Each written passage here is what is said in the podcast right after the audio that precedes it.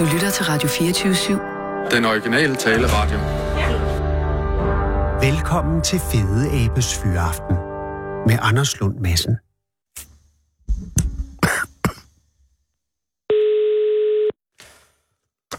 Ja, det er Jan. Hej Jan, det er Anders Lund Madsen fra Radio 24-7 København. Goddag. Jan ringer, er det på et okay tidspunkt? Ja, det var aftalt. Ja. Det er fint nu. Jo, ja. Men alligevel, det kunne godt være, at der lige var kommet et eller andet, der var dukket op. Nej, det går nok. Konen har lige lukket hunden ud i haven, så det er fint nu. Okay, og der skal jeg lige høre, nu I bor ikke i Nordjylland, vel? Nej, vi bor i Randers, Østjylland. Åh, gudskeloven, det var fordi, der har været episode med ulven i Nordjylland. Nå, okay. Så, ja, og jeg tænker bare, hvis lige din kone har lukket hunden ud... Hvad der sket der? Ja, så vil jeg kan forstå et store del af husdyrene nord for Aalborg. Okay. Ej, det var noget, der var hoppet på... Jamen for fanden, Jan, har du ikke læst om det? Nej, altså, jeg var ved at skrive første hilsen til min faste, af din kollega. Altså. Men det er da også... ja, tillykke med hende, vil jeg sige. Jo, tak. Nej, men det er ikke noget, der er sket i dag, Jan, vil jeg sige. Der er bare, i løbet af de sidste par uger har der været nogle episoder med nogle husdyr, at nogle får og en kalv er også blevet aflivet af ulven. Nu kan jeg høre hunden inde igen. Okay. Jamen, jeg har jo godt hørt, at det læste meget sted, at de vil have dem reguleret, fordi der var kommet unger. Shit, no. Er det ulven? Ja, det hørte jeg rygter om. Nej, men jeg siger, det er ikke ulven, der gør det. Det lyder ret aggressivt. Nej, det er bison havaneser. Nå, gudskelov. Jeg har godt syvtet i det. Nå, men den lyder som om, den er klar til at forsvare bopælen. Nej, men det er nok bare, fordi de kan høre, at jeg er i soveværelset lige nu. Er du i soveværelset? Ja, men jeg skulle have ro et eller andet sted, jo. Klogt. Okay, jeg tænker. Ja. Men du er påklædt. Nej, nu bliver det akavet. Jeg er påklædt. Ja, det går helt. Jeg ringer... Det går meget supert for sig. Ja, og det er jeg glad for. Men også fordi vi skal jo tale... Eller jeg ringer angående Rosalina. Ja. Og Rosalina, forstår jeg, har været hos jer i lang tid, ikke? Jeg har haft den i 4 år. I 4 år? Okay. Det er jo længe, så det er... Ja, det. Jeg ved da, hvor gammel sådan en kan blive. Nej. 25-30 år, når det er en hund. Det var jeg ikke klar over. Nej, men wow. Det kan de. Og så skal man jo faktisk tænke længere, end man skal med hund. Det er ikke engang løgn. Hvis 25-30 år er livsspændet, så er man jo ude i, at man reelt skal til at gøre sig overvejelser. Hvor gammel er du, Jan? Du er ikke særlig gammel. Nej, jeg er ikke det. Tak, men jeg bliver altså 50 til marts. Du bliver 50. Okay, og hvis Rosalina er 4 nu, så i hvert fald... Nej, hun er jo ældre, for jeg ved ikke, hvor gammel hun var. Nej, okay, men du fik hende ikke fra spæd. Nej, det gjorde jeg ikke. Men hvornår opdagede du hendes terapeutiske evner? Altså, jamen, jeg vil ikke kalde det terapeutiske evner fra hende af. Altså, hun er jo, som hun er, fra naturens side af. Hun er stille og rolig, for hun er i arten Commostola rosea, chilensk fuglederkop. Men, og det er så dem med, at hun er meget rolig, og jeg interesserer mig for psykologi på hobbyplan. Ja. Så har jeg sådan fundet lidt ud af, hvordan pokker kan man gøre det her bedre. Ja, og hvordan begyndte du først at få de tanker? Jamen, først så skulle jeg jo prøve at finde ud af, hvordan kan man i hele taget holde på sådan en fuglederkop. Okay. Det sker ved, at jeg er medlem af en forening for folk, der har krybdyr og padder. Nordisk Herpetologisk Forening, den kender du sikkert godt. Den kender jeg indgående, og det er jo en forening, som har haft sine op- og nedture. Ja, korrekt. Men lige nu er, så vidt jeg forstår, foreningen inde i en opgangsperiode. Ja, det håber jeg også på. Og vi satser også på, at der skal ske aktiviteter her i Jylland også. Det er jeg glad for. Ja, jeg er i gang med at få lavet en aftale med en. Eller, jeg skal til det. Aha. Vi har lidt på tegnebrættet. Det lyder rigtig godt. Men du har været aktiv i foreningen i mange år? Ja, det har jeg. Det er sådan, når vi er på messer i Jylland, i Hedensted og i Aarhus... Ja. Så har jeg været med, og så startede det faktisk med, at en det her Lars Brøndum, jeg ved ikke, om du kender ham. Nej, han bor i Aarhus, han er biolog. Jo, så ved jeg, hvem han er. Jo, Lars Brøndum, ja, undskyld. Ja, nu skal du ikke undskylde. Nej, det er da, jeg er undskyld over for Lars Brøndum. Dengang jeg startede med at gå sammen med NHF på de der messer, så havde Lars sin edderkop med, som hed Rosa.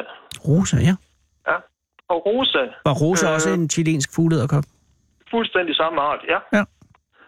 Og så sker der så det, at Rosa er også meget rolig af natur, og så begyndte vi jo sådan at hjælpe folk. Ja. Og på det tidspunkt, så stod vi jo sådan ude på gulvet, og så kunne folk få dem over på hænderne derfra. Og det var sådan lidt halvfarligt alligevel, og vi tænkte ikke så meget over det. Hvad tænker du, der var halvfarligt ved det? at hvis hun falder på gulvet, så kan hun faktisk dø af det. Farligt for Rosa? Ja. Okay, jeg tænkte for dem, der fik den på hænderne, men det var ikke en fare for dem, nej. Men okay. Hvis hun falder på gulvet, så kan hun flække. Så I står på kroppen. Ude på gulvet? Ja, det gjorde vi dengang. Ja, i starten, ja. Men nu, altså i årenes løb, har jeg også tænkt på, hvordan pokker kunne vi gøre det her bedre? Ja. Og så stille og roligt, så er jeg så nået frem til, at man sidder ned på en stol, hænderne på bordet, ja. Og så går Rosalina henover, så har hun også mulighed for at se sine ben på bordet. Ja. I stedet for, at det bare hænger og flander ude i luften. Jamen, det tror jeg er en god idé også, for ikke at stresse dyret, jo. Ja. Men Rosa, altså den anden Lars' edderkop,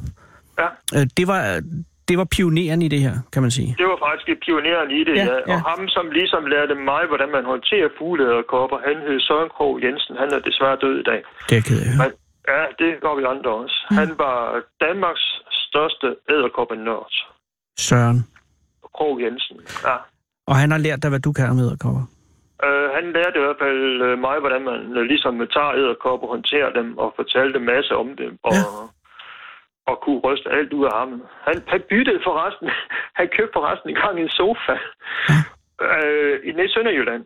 Ja. Og så i stedet for at betale for den, det var sådan en familie, du kalder Harfru Danmark. Altså, ganske almindelig familie. Og på sofa det tidspunkt, sofa til salg, og ved du, hvad han gjorde? Han byttede den over for en fugleedderkop. De har aldrig drømt om, de skulle have sådan en.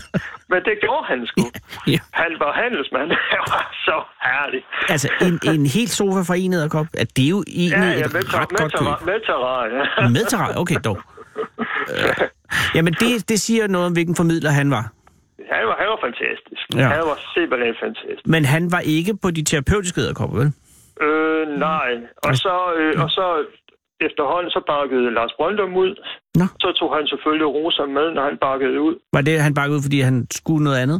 Ja, men altså, han skulle til. Han læste til biolog, så han havde også nogle ting. Og så begyndte det jo at blive presset, og det har jeg fuldt ud respekt for. Ja, selvfølgelig. For. Men jeg stod jo der, og mange som siger en edderkop, og folk kom jo og spurgte. Ja. Og så skulle vi så flytte i hus, min kone og mig. Ja. Og så tilfældigvis, så var der en kompostorle rosé til salg oppe i Aarhus. Jeg bor jo selv i Randers. Så købte jeg den. Og hvad kan du for den, hvis jeg må spørge? Jeg gav 300 kroner. Er det en god pris på nederkort? Det var en fair pris for den art, der i den størrelse. Okay. Ja. Nå, jeg synes, det lyder billigt. Ja, men det var nu er det også 4 år siden nu. Det var man nok ikke kunne få den for i dag. Ah, jeg har set dem til 350, 400. Okay, nå, det stadig. Men er det sådan, at tager du så op til Hobro og henter Rosalina, eller bliver hun sendt med posten? Jamen, vi mødes på en resteplads, og så bliver hun afleveret der. Fair nok. Jamen, det er jo for så vidt rimeligt. Sådan, jeg går ud fra den restplads nogenlunde i midten, midtvejs mellem Hobro og Randers. Det var den uge på, var det Viborgvej, tror jeg det var. Ja, jo. Ja. Men, og siden har Rosalina været i din varetægt. Ja.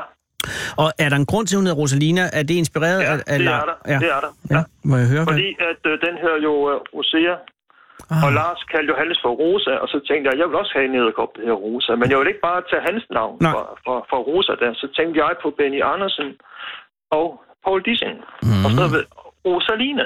Selvfølgelig. Som er en vidunderlig vise. Så en helt fantastisk vidunderlig sang. Ja. Altså, så tænkte jeg, det skal hun bare hedde. Og har den haft let ved at falde til i familien, Rosalina? Ja, hun står i kælderen, der er sammen med mine andre dyr. Okay, så du har dyrene i kælderen? Så konen vil ikke have dem op i stuen. Nej, men det er fair nok. Og det er. Men får du konen ned i kælderen en gang imellem, som man siger? Det hænder, at hun en gang imellem lige stikker hovedet indenfor. Det er til bryllupsdag af din fødselsdag, kan jeg næsten høre. Ja, det er sådan noget, der er. Men så der er ekstensivt terrarie forfindes i kælderen. Du har flere terrarier end bare Rosalinas, ikke? Jo, men jeg har 5 fugleedderkopper og 14 slanger og en agame og sådan lidt andre spændende dyr. Og hunden? Hunde. To hunde, ja. Men de er ikke i kælderen også? Nej. De er ovenpå? Ja, okay. Godt. Og Rosalina, har du så haft i 4 år nu, og hendes evner, at det, nu siger du, at hunder er bedre end hanner, fordi de er mere rolige. Nej, det sagde jeg ikke. Men det sagde jeg ikke. Det var det, jeg lagde i det, du sagde. Det må du undskylde. Nej, du skal ikke undskylde. Jo, men jeg har det okay. Men du skal bare lige, hvis vi lige vender tilbage til det der med hunder og hanner, der skal man nemlig huske på, at hvis det er hanner, man får fat på, så lever de faktisk, tror jeg, 1,5 år. Nå. Et år til 1,5 år efter sidste hamskifte. Hold da. Så dør de. Det er jo ikke imponerende. Så derfor så er det hunderne, der sådan er lidt mere pengemæssigt værd, hvis det er. Ja, og jeg ved ikke lige, hvorfor de så skal leve 25-30 år, men det er fint nok for mig. Jamen, det er jo glimrende, men er de så hannerne også mindre i størrelse? De er også mindre, ja. Men det er jo ligesom hunderne, der også ligesom skal lægge krop til ægsæk og alt det der. Jo, så. Gud bevares. Ja. Hvor stor er Rosalina nu? Jeg har ikke målt hende, men sådan, hun fylder en hånd. Hun fylder en hånd. Og hendes vægt ligger, er det 200 gram, eller er vi mindre end det? Vi er mindre end 200 gram. Så jeg aner det ikke, hun har. Det er en lille bakke rejselat. Ja, sådan der. Jamen, der er vel lidt gods i hende, ikke? Altså, jo, men du mærker det faktisk ikke. Nå, okay. Jeg har faktisk engang glemt, dengang at, vi havde Rosa med ude, der stod jeg og snakkede med Lars Brøndum, der kigger jeg sådan ned på mine hænder og siger, hvad pokker det, du står med hænderne? Gud jo, du står med Rosa, det har jeg ikke glemt. Der var ingen vægt i. Godt, du ikke puttede hænderne i lommen, det kunne have været Rosas endeligt. Ja, pokker. Hvor har du haft Rosalina med ude lige fra starten af? Eller er det først nu, at hun er med ude? Nej, hun har været med sådan lige fra starten. Hun skulle selvfølgelig lige falde lidt til, og jeg skulle selvfølgelig lige lære hende lidt at kende. Ja. Og så startede vi sådan stille og roligt op. Og kunne du lige med det samme sige, at hun var en god edderkop til folk, der er bange for edderkopper? Ja, det kom jo også sådan stille og roligt. Ja. Altså, et par gange har hun meldt klart ud, at nu gider jeg ikke mere. Og hvordan oplever man det? Så løber hun. Så løber hun, okay. Og det er 100% okay. Vi kan jo alle have en dårlig dag, hvor vi siger, at jeg gider sgu egentlig ikke. Men for en fuglederkop fra Chiles vedkommende, så foregår det ved, at man simpelthen bare går sin vej. Ja, hun løb bare. Ja, men det er jo for så vidt en meget smuk måde at gøre det på. Så hun har aldrig reageret udadrettet mod... Nej. Men hun vil godt være i stand til, hvis det endelig var, ikke? Hun har da mulighed for at bide fra sig, ikke? Det har hun også, ja. Men altså, det er også det, jeg sådan har tænkt på. Altså, selvfølgelig kan hun gøre det. Mm. Men, som jeg så også siger, altså, når folk, de skal lægge hænderne på bordet, så er deres hænder jo jord eller en træstamme. Ja. Og hvis du føler dig truet, så vil du da ikke begynde at bide jorden. Det er mindre, at man er en meget ubegavet edderkop.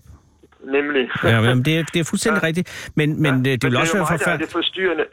Det vil også være forfærdeligt. Jeg tænker... Men det er også mig, der er det forstyrrende element. Det er mig, der... Det er dig, der håndterer edderkopper. Ja. Men har du indtryk af, at Rosalina kan genkende dig, eller din lugt, eller dine hænder? Nej, så det er lige meget. Det kan hun ikke. Nej. Så man knytter sig egentlig. Altså en edderkop, der er ikke nogen tilknytning til sin ejer på nogen måde. Nej. Det har det ikke. Nej. Det er måske lidt trist, men man skal også huske på en ting. Altså, en edderkop er jo heller ikke et kæledyr. Nej. En edderkop er jo et hobbydyr. Det skal man jo altid huske på. Ja, og grunden til, at Rosalina har den her lidt ekstra funktion, er jo også, at hun er en rolig edderkop. For ellers så holder de jo til at høre bedst hjemme i et terrarium. Ja. Men det skal jo også... Ja. Nej, hvad? Ja, men jeg vil lige sige, at nu dengang vi var i Aarhus, her i lørdags... Ja. Jamen altså, der gjorde jeg også det. Altså, hun var ude, måske 20 minutters tid, cirka. Og så kommer hun ind igen, og så har hun der en time i terrariet, hvor hun ligesom kan slappe af. Okay.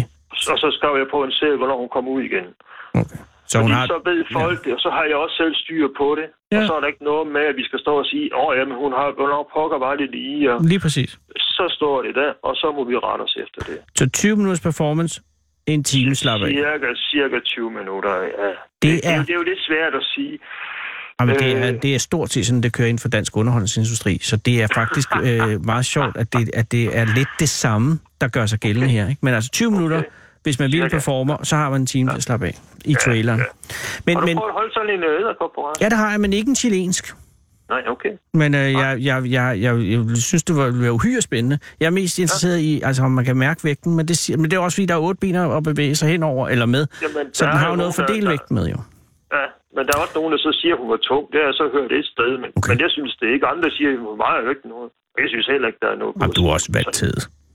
Ja, men Jan, her i lørdags i Aarhus, til et udstilling med eksotiske dyr, hvor, Rosalina var med og demonstrerede sin færdighed, eller var med til at hjælpe folk til ikke at være helt så bange for edderkopper. Hvordan folk... meget godt. Men det er jo, det er jo fantastisk at se klippet i TV2 Nord, hvor jeg kan se, at først så går Rosalina hen over én finger. Ja. På det er så en kvinde, der har en frygt for edderkopper. Det er Maiken, Det er Maiken, det er korrekt. Og det ryster fuldstændig som et løvtræ i stormvejr. Ja, der er hun sgu bange. Men så Rosalina virker ret upåvirket, og så får hun så to fingre, og så virker hun mere roligt, så får hun tre fingre, og så sidst er det hele hånden. Er det ikke sådan, det foregår? Jo, og så er det, man ser... Altså, Maiken, der ser jeg en kvinde blive væsentligt roligere. Ikke at komme over sin frygt, men hun holder op med at dirre, så vidt jeg kan se. Det gjorde hun, fordi det du ikke ser, og det du ikke hører, det er, at senere hen... Ja. Altså, det skal lige siges, at der sad en og holdt hende i hånden. Hende, der sidder i den grønne trøje, hun her, Mia. Ja. Mia holdt hende i hånden. Okay. Hun har selv holdt Rosalina flere gange, og så står der en ung pige, en lille pige på 11 år ved siden af det her. Og holder Mia i hånden? Holder hende på skulderen. Nej, holder Maiken på skulderen. Ja. Hun holder Maiken på skulderen. Okay, så hun har folk omkring hende. Og hun er også, når hun er med på messerne, så skal hun også altid hen til Rosalina. Så det er fint nok. Okay. Og så sker der så det, at... senere hen, dengang Maiken havde været igennem hele turen der, så kommer der en, som hedder Jeanette. Og Jeanette, hun havde det så sådan, at hun var også bange. Hun rystede ikke, ligesom Maiken. Men hun var nervøs. Ja. Og så står vi og snakker, og så kommer Maiken faktisk i det samme forbi. Igen. Og så stoppede jeg hende, så siger Maiken, kan du ikke lige, har du 5 minutter? Ja, det her, kan du ikke lige snakke lidt med hende her? Fordi hun er i samme båd som dig. Ja. Eller som du lige har været. Ja. Og så snakker de, og så siger Maiken, så skal jeg nok holde dig i hånden. Og så sagde hun og holdt hende i hånden og beroligede hende. Ja. Og så fik Jeanette faktisk samme tur. Så fik Rosalina endnu, først en finger, så to fingre. Det kan godt ske, det var sådan, vi gjorde. Det har de gjort, det var det også, ja. Det er ikke altid, det gør det, fordi samtidig så siger folk, du må gerne sætte hende direkte over hænderne på mig. Så den behandlede blev behandleren? Ja, altså Maiken blev... Hun gav det videre. Ej, det er dejligt at høre. Ja, og for at ikke være løgn, så kom der jo sådan en helt tredje bagefter, som hedder Anita. Hun var også nervøs, og hun... Og så sagde Jeanette? Var det så Jeanette? Nej, så er det Maiken. Det Jeanette så ikke, men Maiken, hun... Okay, så Maiken, ja. Ja. Det er jo fantastisk. Så Anita, Jeanette og Maiken... Er du godt klar over, at Rosalina har sin egen side på Facebook? Der kan du faktisk gå ind og kigge. Nej, det var jeg ikke klar over. De kollegaer har faktisk lige... Kamma har vidst det godt. Kamma. Men Kamma, jeg siger dig, hvad hun ikke skal i løbet af en arbejdsdag. Så det er ikke undret, at den lige er klippet. Men det er jo fantastisk. Hvad hedder... Det kan du så selv gøre. Jamen, det er ikke... Hvad hedder... Det hedder Fuglederkoppen Rosalinas side. Og er det Rosalina med bindestreg, ikke? Ja. Fuglederkoppen Rosalinas side. Lad det også være til de lyttere, som interesserer sig for det her. Hvornår vil man kunne opleve Rosalina næste gang? Altså, hvornår er hun med? Det kan du i Aarhus til reptilmessen derude den 3. marts. Ja. Og så kan du igen i Hedensted den 7. april. 3. marts i Aarhus, 7. april i Hedensted. Hun kommer ikke til København, vel? Nej, det gør hun ikke. Det er sådan et princip. Det gider hun ikke. Ja. Fair nok. Ja, men så må Muhammed jo komme til bjerget. Nemlig. Hvor er det godt, at du gider bruge tid på det her? Hvor er det godt, at Rosalina gider bruge tid på det her? Og hvor er det godt, der er færre mennesker, der er bange for edderkopper, end der var før i lørdags? Jamen, og det er noget pjat at være bange for, men frygt og angst... Jamen, det er jo en ærlig sag. Jamen, det er fuldstændig ærligt. Ved du hvorfor, at Maiken var bange for dem? Jeg spurgte hende. Nej, så sagde hun faktisk... At nej, lad mig det, lige før du siger det. Ja, var det, fordi hun har været ude at rejse, og så har hun fået en mærkelig byld på kinden, når hun kom hjem, og så sprækker den, og så løber det edderkopper ud? Nej. Okay, så ved jeg det ikke. Nej, okay. Men hendes stedfar havde faktisk taget en edderkop på et tidspunkt, og så løbet efter hende med den her. Om han vil kaste den på hende, eller hvad, det ved jeg ikke. Og jeg har snakket med en mere for på nogle år tilbage, som faktisk har oplevet det samme. Ja. Hvor der var en mand, der råbte, at den springer på dig, og den bider dig, eller et eller andet. Ja, og så vokser det ind i hovedet. Ja, nemlig. Men jeg kan da også huske en episode, da jeg var på skolekoloni i 6. klasse, men jeg var jo løbet efter en, der hed Pia, med en edderkop. Ja. Og det kan jo så også have grundlagt en angst. Det kan det jo også. Ja. Man er sgu ikke altid for klog, men det er synd for edderkoppen. Jamen, det er det også. Også for piger, ja. Og jeg kan også... Ja, også det. Men der var mange ting. Jeg kan huske i skolegården... Ja. Det var første gang, jeg så, at man kunne være bange for edderkopper. Ja. Fordi jeg gik i klasse med en, der hed Ulrik. Og hans søster, hun gik lige et par klasser over os. Ja. Og så står vi i skolegården, og så siger Ulrik så... Nu skal I bare se piger, hun er bange... Eller Ulla, hun er bange for edderkopper. Nu skal I bare lige se her. Så gik han an til, at han hedder Ulla. Jeg tror, det ser hende og kom på lige skulder, og hun sprang i vejret og skreg, og så drøbte hun skolegården 3 gange rundt, mens hun så børstet på skulderen og skreg og hoppede, og jamen, jeg ved ikke hvad, det så rigtig komisk ud. Yeah. Og så dengang vi skreg og grin, så kunne hun jo godt se, at vi havde taget gas på hende, og så Ulrik i møgunge, og så var hun jo efter ham. Ikke? Yeah. Og så blev det først sjovt. Yeah. Men edderkopperne er taberne i det her spil, ikke? Fordi der er blevet kvæst tal løse edderkopper. Ja, det er der også. Ja. Alt for mange. Ja, og det er vores venner. De spiser alle de ægle, ulækre dyr. Men oprindeligt... Nej, der er ikke nogen ulækre dyr. Det burde du... Malariamyggen er satan Jens med et ulækre dyr. Det er jeg nødt til at sige. Ja. Og jeg har læst en meget glimrende artikel i videnskab.dk, hvor der egentlig ikke kunne påvise nogen som helst konsekvens, hvis man udrydder malariamyggen. Altså, der vil ikke rigtig være nogen, for den udfylder ikke noget andet, bare ved irriterende overfor andre. Og den vil lynhurtigt blive opfyldt dens plads i fødekæderne, så der er ikke rigtig nogen grund til, at den er her. Men udover den, så vil jeg sige, så måske også pestloppen. Den synes jeg også. Altså den loppe på de rotter, som førte pesten til Europa og videre ud. Men udover det, der er et par dyr, hvor jeg siger, de skulle irriterende.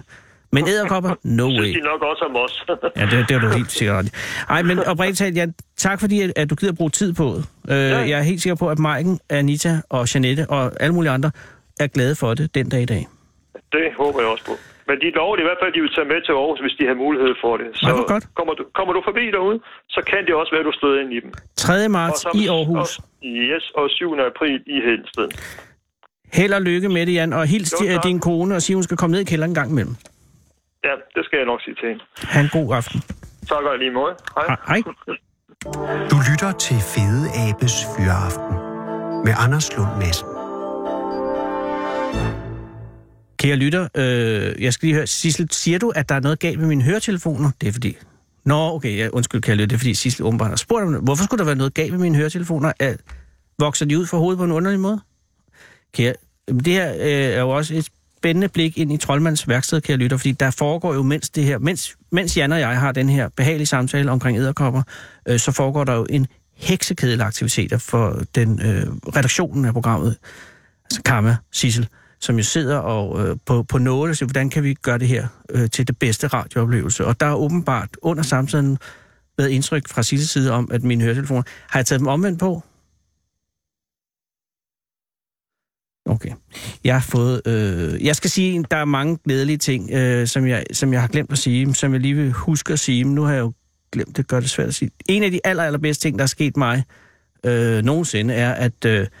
Jeg har fået en direkte besked på noget, der hedder Twitter, fra Mads Steffensen, om, hvor han skriver, haha, eller noget i den retning, vil du virkelig gerne? Og så, at fordi jeg måske sidste uge brugte noget tid på at besvære mig lidt over, at jeg aldrig nogensinde har fundet værdig til at være med i Mads og Monopolet. Det viser sig nu, at jeg vil modtage en opringning fra Mads Steffensen i løbet af ugen, og hvis den opringning går, som jeg håber, så skal jeg være med i Mads og Monopolet.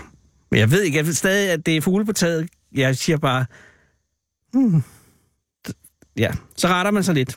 Og det er sagt uden den fjerneste ironi, for jeg vil virkelig, virkelig, virkelig gerne være med i Mads og Monopolet. Men det er alt sammen, som jeg siger, noget, der måske ligger ude i fremtiden. Nu, kære lytter, skal jeg gøre opmærksom på, at det er den 22. januar i dag. 22. januar 2018. Og du skal være taknemmelig, kære lytter, hvis du er elsket. Hvis der bare findes nogen, som holder af dig og måske lyser op, når du kommer ind ad døren. Bare sådan et blik op fra skærmen hen af klokken 6, når pendlerturen efter fyraften er til endebragt, og den dueblå Fiat Panda er lagt til hvile i carporten med udstødningsrøret klikkende under sin afkøling og andendags lasagnen på 90 graders genoplivning ude i køkkenet. Mere skal der egentlig ikke til, end at nogen ser op og anerkender, at du er hjemme igen. Fordi så ved du, at de vidste, at du også var væk. Og så er din tilstedeværelse i denne verden ikke overflødig. Og alt overflødig er bedre end ikke at være her. Som den store svenske forfatter August Strindberg så rigtigt sagde, så består livet af gentagelser. Livet består af gentagelser, sagde han, og jeg gentager det dels, fordi han er citeret for at sige det ved flere forskellige lejligheder, og dels fordi det ligesom også er selve pointen i det, Strindberg siger, men også lidt fordi det er Strindbergs fødselsdag i dag, og han fylder 169 år, og han var svensk for pokker, og svenskerne ved en del om at elske. Måske ved de ikke helt så meget om at blive elsket, og netop derfor kender de til længslen efter kærligheden, og det er muligvis den eneste kobling til emnet, jeg kan præstere, men den er vigtig, for det er et uhyre vigtigt emne.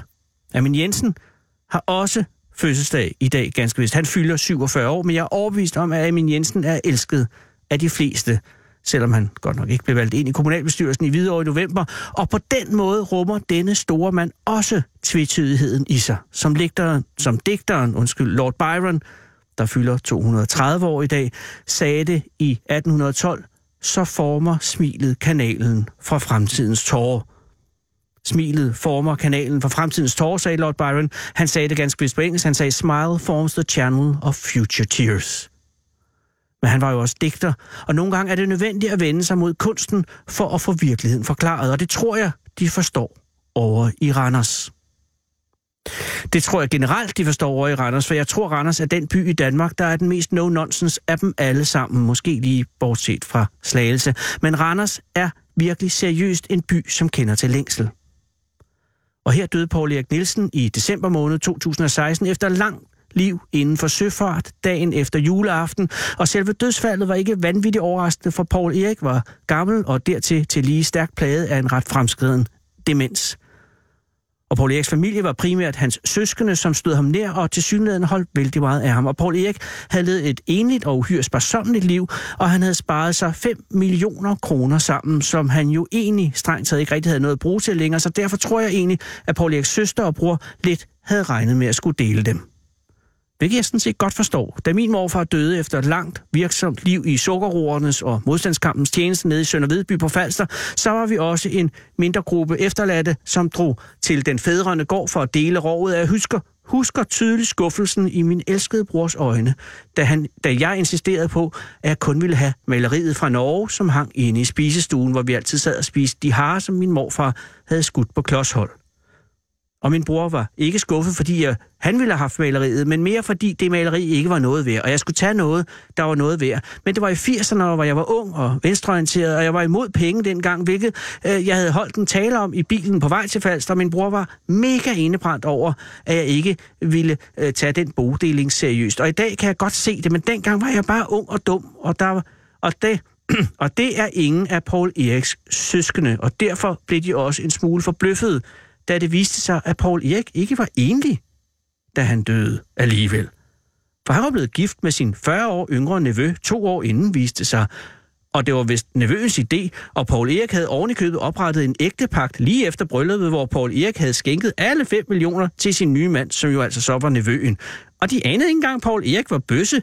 Han havde altid talt om lyshårede piger, siger Poul Eriks svoger Tage, som jo altså er gift med Ragnhild, der er, eller rettere var, Poul Eriks lillesøster. Men det var altså før han blev dement, Poul Erik. Altså, jeg ved ikke, om Tage er dement. Han ser ikke dement ud i klippet fra TV2, der bringer historien i deres fede tv-serie om familier, der er rodet ind i spændende arvestridigheder. Jeg ved heller ikke, om Poul Eriks fascination af lyshårede piger ændrede sig med demensen. Men et eller andet er der sket, for først lånte nevøen en hel del penge af sin onkel, og så på et eller andet tidspunkt, så har han fået den sindssygt gode idé, som muligvis er faldet sammen med onkelens bevidsthedsforfald, og nu sidder de alle sammen der og er skide sure på hinanden. Og jeg kan tydeligt forestille mig stemningsskiftet i hjemmet i Randers, da de fik beskeden om, at demente, blondineglade onkel Poul havde giftet sig med sin 40 år yngre nevø. Der har satme været stille i Randers den dag. Og kyniske tanker må have snedet sig ind i bevidstheden omkring de kroniske spisebord og mistanken om, at lige netop dette ægteskab ikke er indgået mellem to elskende mennesker, der omsider tør stå frem for verden som dem, de er, men snarere en dement onkel, som er blevet røvrendt af sin pengeglade nevø, mens resten af familien må skyde en hvid pil efter langtidsferierne på Lanzarote og en carport med varmeindkørslen. Og jeg kan da tydeligt også se, at det ser sådan ud. For hvorfor skulle Poul Erik blive forelsket i sin 40 år yngre nevø, når han var dement og i øvrigt ikke gik rundt og ellers elskede nevøer, og når nu nevøen allerede havde lånt en del penge i forvejen? Og hvorfor denne ægtepagt umiddelbart efter brylluppet, hvor onkel i hvert fald var fra koncepterne? Og hvorfor boede de aldrig sammen? Og hvorfor vil nevøen ikke sige noget nu? Og er det hele ikke bare snyd? Jeg ved det ikke. Men jeg siger jer, lad tvivlen komme kærligheden til gode. Vi ved ikke, om Poul Erik elskede nevøen. Det er ikke overvældende sandsynligt af enormt mange årsager, men vi aner i virkeligheden ikke. Og Poul Erik tog svaret med sig i graven, og nu har nevøen fået sine 5 millioner, og så har han til gengæld mistet så meget andet. Og i virkeligheden er det kun endnu et bevis på, at vi kan ikke tage det med os. Så vi kan lige så godt give det væk, og jeg var glad for mit maleri for Norge, ligesom de andre sikkert var glade for deres. Og når jeg dør, så kan I få det hele, og hvis jeg gifter mig med min nevø lige inden, så er det ikke op til jer at ybe kiv, for der er nok til alle, og jeg synes, at alle skal være søde ved hinanden. Også nevøer. Alt er gentagelser, og så dør vi alle sammen. Også nevøer. Du lytter til Fede Abes Fyraften med Anders Lund Madsen. Og så er det blevet tid at gå til kartoflerne.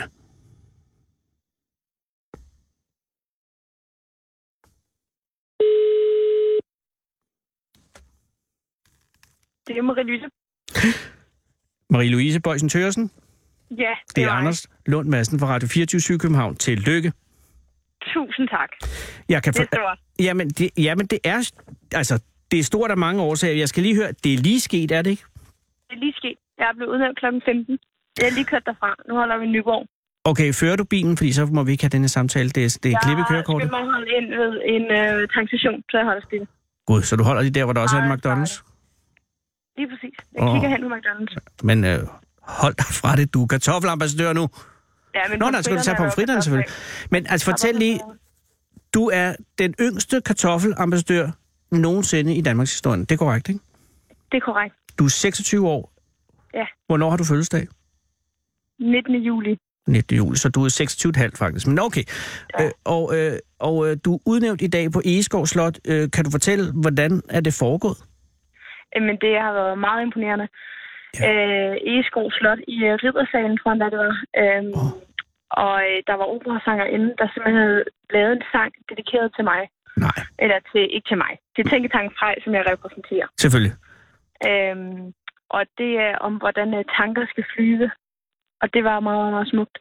Og så blev der holdt en meget fin tale om det arbejde, jeg skulle lave. Ja. Og mest af alt om kartoffelens historie. Så jeg blev også lidt klogere. Ja. Hvem holdt talen? Jamen, det gjorde formanden for Kartoffelrådet. Naturligvis. Hvem er i øvrigt formand for Kartoffelrådet i øjeblikket? Det er formanden selvfølgelig, og det er der ingen grund til at påre i. Nu taler vi ikke om formanden for Kartoffelrådet, vi taler om kartoffelambassadøren. Du er i din egenskab af formand, eller er du initiativtager, men du er også formand af Tænketanken Frej, ikke? Præcis. Når du er blevet en kartoffelambassadør, hvad tror du så årsagen er med henblik på Tænketankens virke? Men det er fordi, i Tænketanken Frej, der arbejder vi for at samle forbrugs- og produktionsstandard.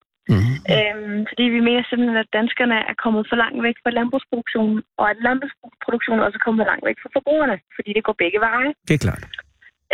Så jeg tror, at de kan se, at jeg kan ramme nogle forbrugere, eller nogle danskere, med det her budskab om kartoflen. Og så synes jeg jo, jeg har sagt ja til det, fordi jeg synes, kartoflen er sådan lidt, der er mange danskere, har en holdning, eller sådan kender til. Vi går alle sammen op i, når der kommer nye danske kartofler, og meget landbrugsproduktion bliver eksporteret til andre lande. Men lige kartoflen, den har vi jo stadig hjemme på spisebordet. Ja. Og det er en god måde så at kunne kommunikere mellem land og by. Altså via kartoflen? Via kartoflen. Ja. Og Marie, hvor er du vokset op henne? Jeg er vokset op på en landbrug ved Midtjylland, Ringsted. Ved Ringsted, og er det et landbrug i, altså var det kvæg, eller var det mælk, eller hvad var det? Det var planteavl. Det var planteavl? Så en masse korn og frø. Og har din mor og far, har de så været involveret i kartoffelavl? På noget tidspunkt? Det har de ikke. Det er der ikke som sådan noget?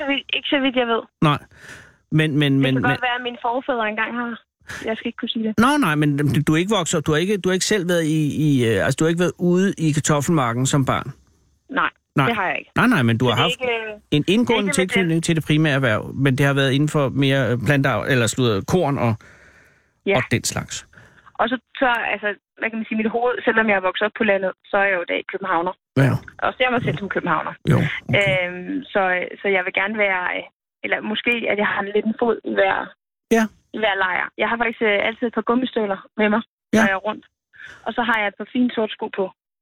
Så det er sådan lidt også symbolisk på, at jeg vil gerne være begge steder. Ja, du har på enten det ene eller det andet par, ikke? Ja. Og så har jeg nogle gange med i hånden. Da du modtog udnævnelsen i dag, det var i skoen, går ud fra, hvis du er på slottet. Det var i sorte sko, men jeg havde gummistøvlerne med. De var i bilen. De var faktisk med op på slottet også. De var med på slottet? Ja. Og hvem er det, du afløser som afgående kartoffelambassadør? Men der har været rigtig mange kartoffelambassadører, fra Britta Schall Holberg til Bertel Hårder og Jørg Pallesen og Chipskongen. Ja, det må sige, synes jeg måske er lidt et lavpunkt. Ikke fordi det er noget, men det er jo en fiktiv figur, Chipskongen Jørgen fra Sønderfælding. Det.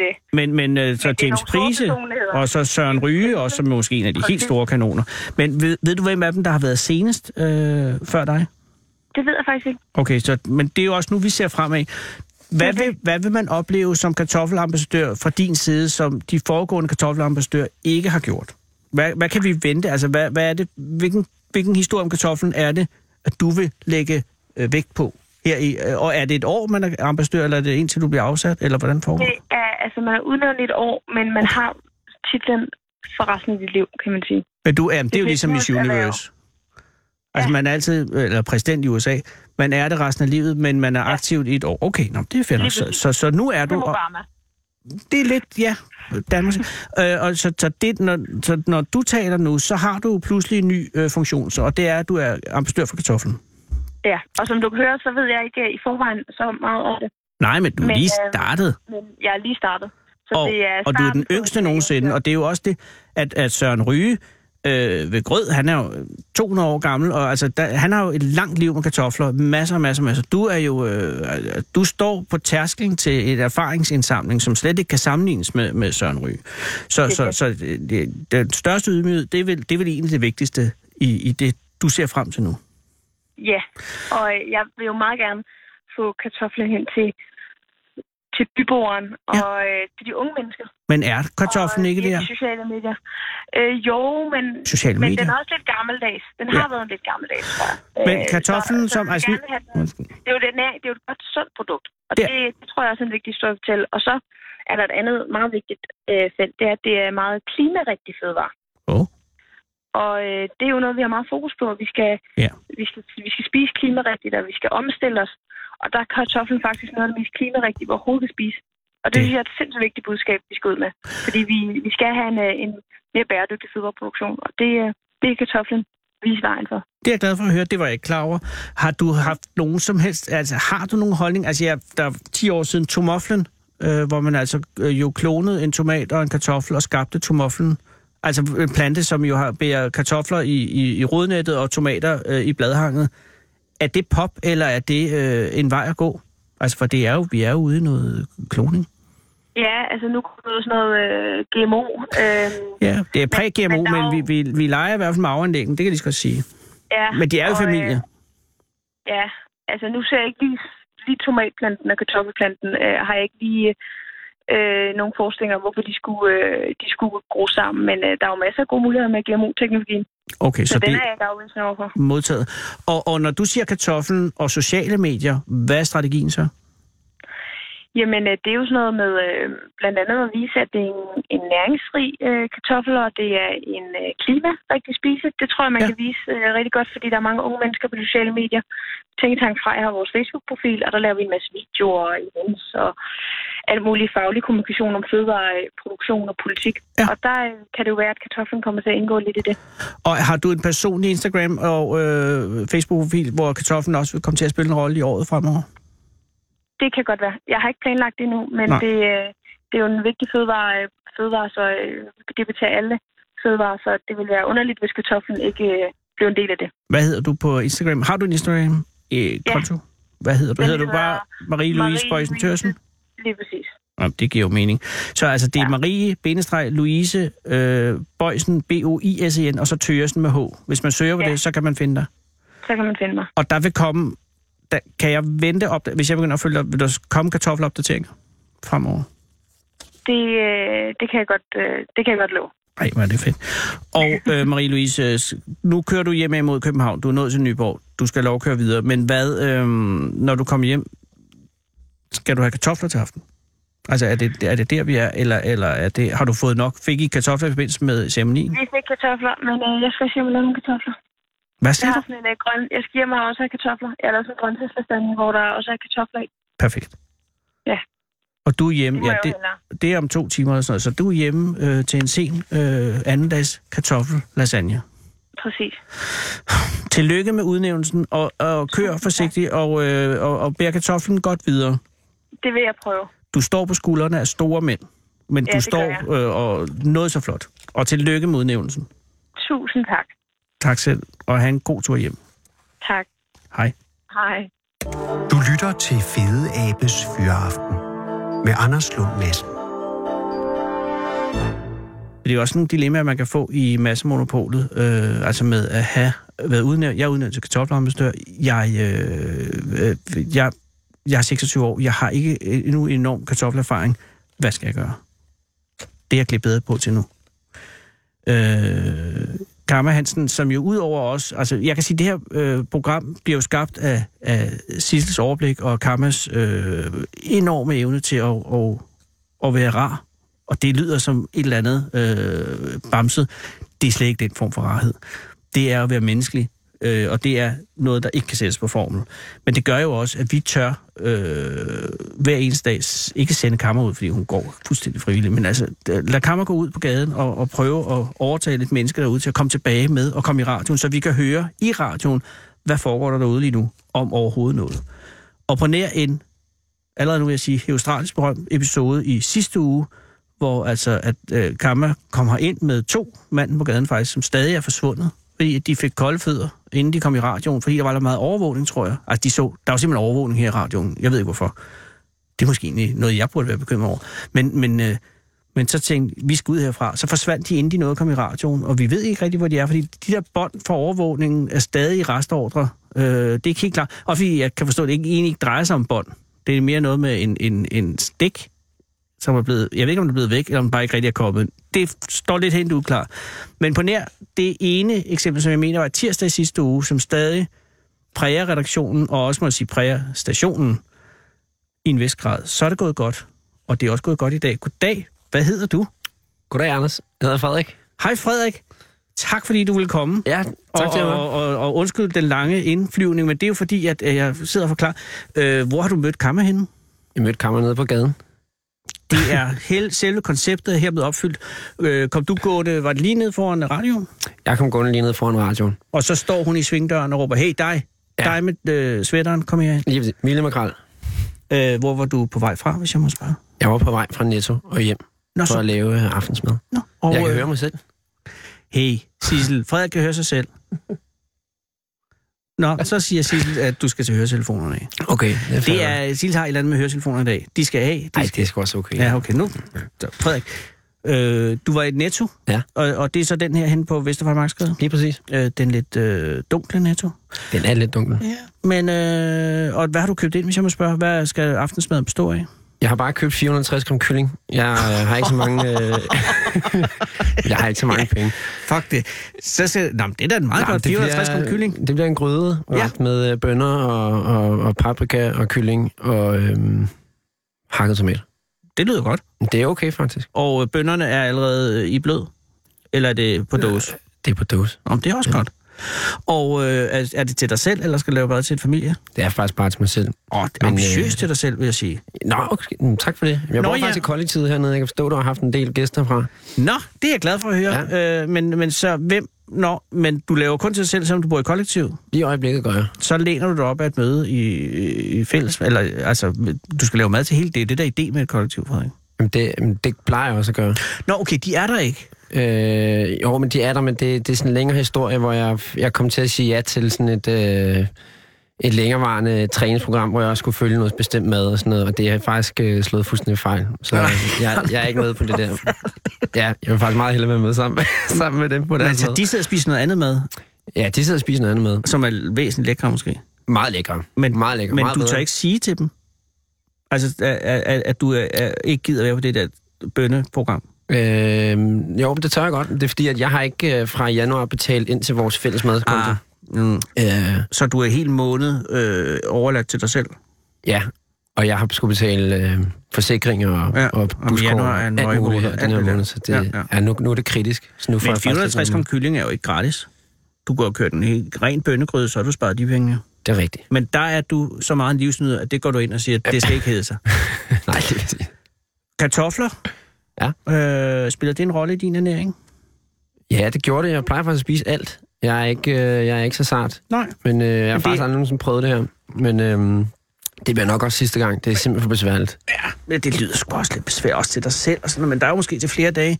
Det er der. Det er besværligt og kedeligt. Ja, besværligt og kedeligt, men man ligger, som man har ret. Jamen, det gør man. Inden du gik i Netto, har du så været på arbejde? Ja, jeg har været i praktik. Jeg læste sygeplejerske, så jeg er ude i Ishøj Kommune i øjeblikket.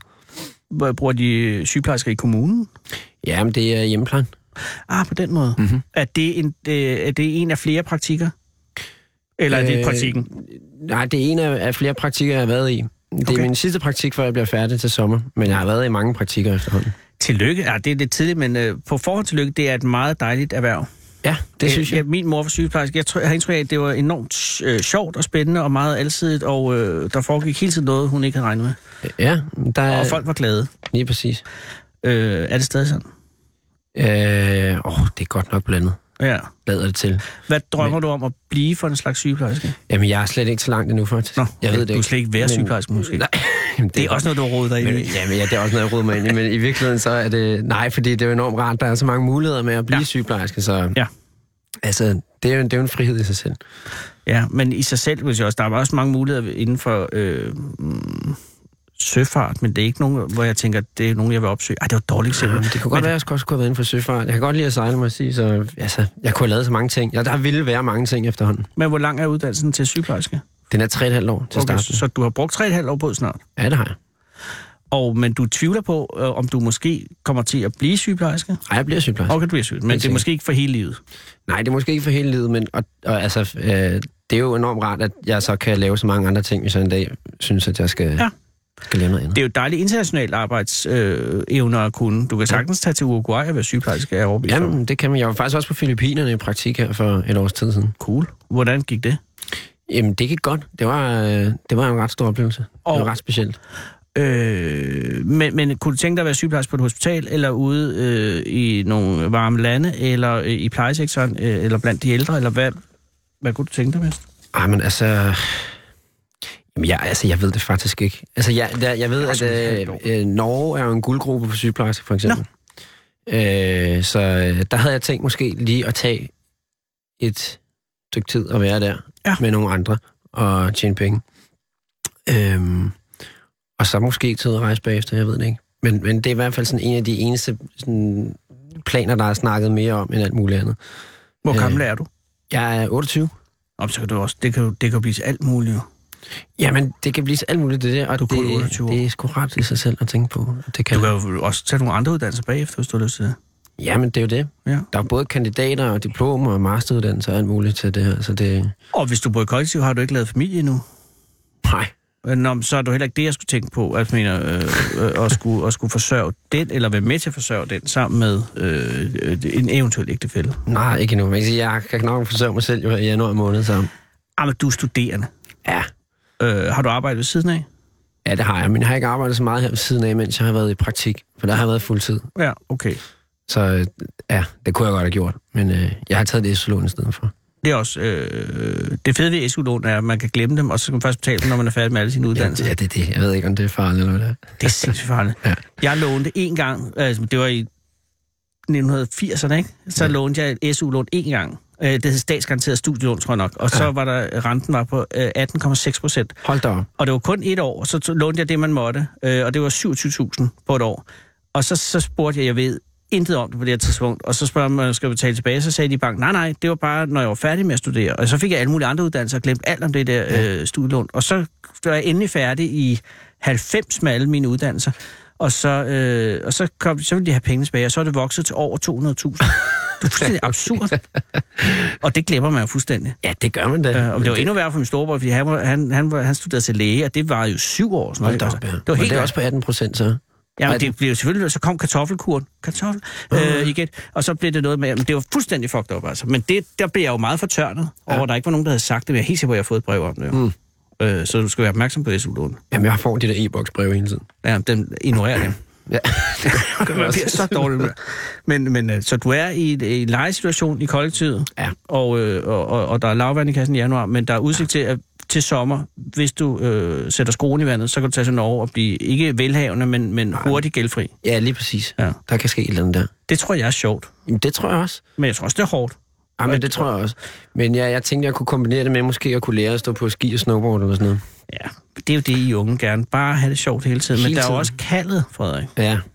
Og glæden ved at gøre og mildne de syges lidelser. Men det er der selvfølgelig også en stor portion glæde i. Ja, og nordmænd bliver også syge, så der er jo masser af det. Det gør de, ja. Og der er stor, især hvis man tager til Tromsø eller sådan noget, så er der jo masser af behov for sygeplejersker. Men jeg tror også, det er noget med, at det er den vej Tromsø eller Stavanger eller et eller andet. Ja, der er dejligt om sommeren. Ja, jamen, jeg har ikke været der. Jamen, jeg heller ikke, men jeg har læst det. Jeg tror, der er dejligt om sommeren. Ja, men det. Ja, det kan også være hyggeligt så at fange laks og sådan noget, ikke? I de der fjælde. Men nu, det er meget noget fritidsorienteret drømme, du har lige nu. Jamen, det er jo mere for sådan noget snak. Vi ved jo godt, hvad jeg kommer til at lave som sygeplejerske. Ja. Men hvad er kombinationen og selv? Ja, og så kan det være, at du møder kærligheden. Måske. Ja. Ej, held og lykke, Frederik. Ja, og jeg tror, det jeg ved noget om det. Det lyder, som om det vil gå godt. Du skal lige igennem januar, og den her kylling, som ved Gud ikke bliver noget at skrive hjem om. Ja, det gør det altså ikke. Røget paprika er bedre end paprika, men det er også lidt dyrt. Jamen, det er lidt forskelligt, synes jeg. Nå, okay. Men også held og lykke til din Mads og Monopolet på lørdag, måske? Det bliver ikke på lørdag. Jeg får opringning i dag, ikke? Okay. Eller i den her uge. Ja. Og så tror jeg, der er en vis form for udvælgelsesproces. Men det kan ende med. Okay. Men altså, hvis du... Er det så svært? Det tror jeg, det er ikke noget, man bare lige bliver, jo. Nej, okay. Nej, det er jo folk, der sidder... Det er jo nogle råd, folk følger, ikke? Altså, der ringer folk ind og siger, vi har spid i familien, nu er der konfirmation, skal vi invitere vores onkel? Jamen, det er det. Og så skal man jo følge svaret, ikke? Der sidder man med folks liv i. Ja, er de klar over det ansvar, at de egentlig har fået sig den i Monopolet? Ja, nogle gange virker det som lidt... Men nu skal jeg jo ikke i den situation, at jeg nu begynder at kritisere noget. Jeg synes bare, det går rigtig godt. Men jeg er meget glad for, at du lykønsker, eller mit held og lykke. Jeg vil gøre alt, hvad jeg kan. Ja, det skal du gøre. Og det skal du også gøre, Frederik. Ja, men det skal jeg, det er også i gang med. Hils de andre i kollektivet. Det skal jeg gøre. Tak for alt. Tak fordi jeg måtte komme. Det var en fornøjelse. Hej. Hej igen. Jeg skal trykke. Du lytter til Fede Abes Fyraften med Anders Lund Madsen. Og mens Frederik forlader lokalet med sine kyllingfiléer, så har jeg tid til mindeord over Erik Pedersen, smeden. Alle lokalsamfund har brug for en smed. En, der kan få tingene til at køre rundt. En, der kender indbyggerne. En, der ved, hvilke knapper, der skal trykkes på. Og en, der man kan gå til med stort og småt. I omtrent 40 år har Erik Pedersen, også kendt som smeden, været denne person for østjysk bordtennis. Nu er han her desværre ikke mere, efter pludselig at være afgået ved døden i en alt for tidlig alder af kun 66 år. Smeden kom med i bordtennisudvalget under Randers Amts Gymnastik og Ungdomsforening i slutningen af 70'erne og blev hurtig formand. I 80'erne var han drivende kraft i opblomstringen af bordtennis i det tidligere Randers Amt med etablering af bordtennisklubber, stor tilslutning til holdturneringen, masser af bordtennisstævner hvert år og et væld af trænerkurser og store amtsmesterskaber med over 300 deltagere. I 1980'erne var han også i flere perioder med i bordtennisudvalget på landsplan hos de danske gymnastik- og ungdomsforeninger, DDGU, indimellem som næstformand, og altid var han med i stævneudvalget, der hvert år arrangerede landsmesterskabet for børn, unge, voksne og seniorer med mere end 400 deltagere. Det store arbejde med bordtennis fortsatte han op gennem 1990'erne, da DDGU og de danske skytte-, gymnastik- og idrætsforeninger, DDSG og I, blev slået sammen til DGI, og gennem alle årene har han haft en tilknytning lokalt til den østjyske organisation, vi i dag kender som DGI Østjylland.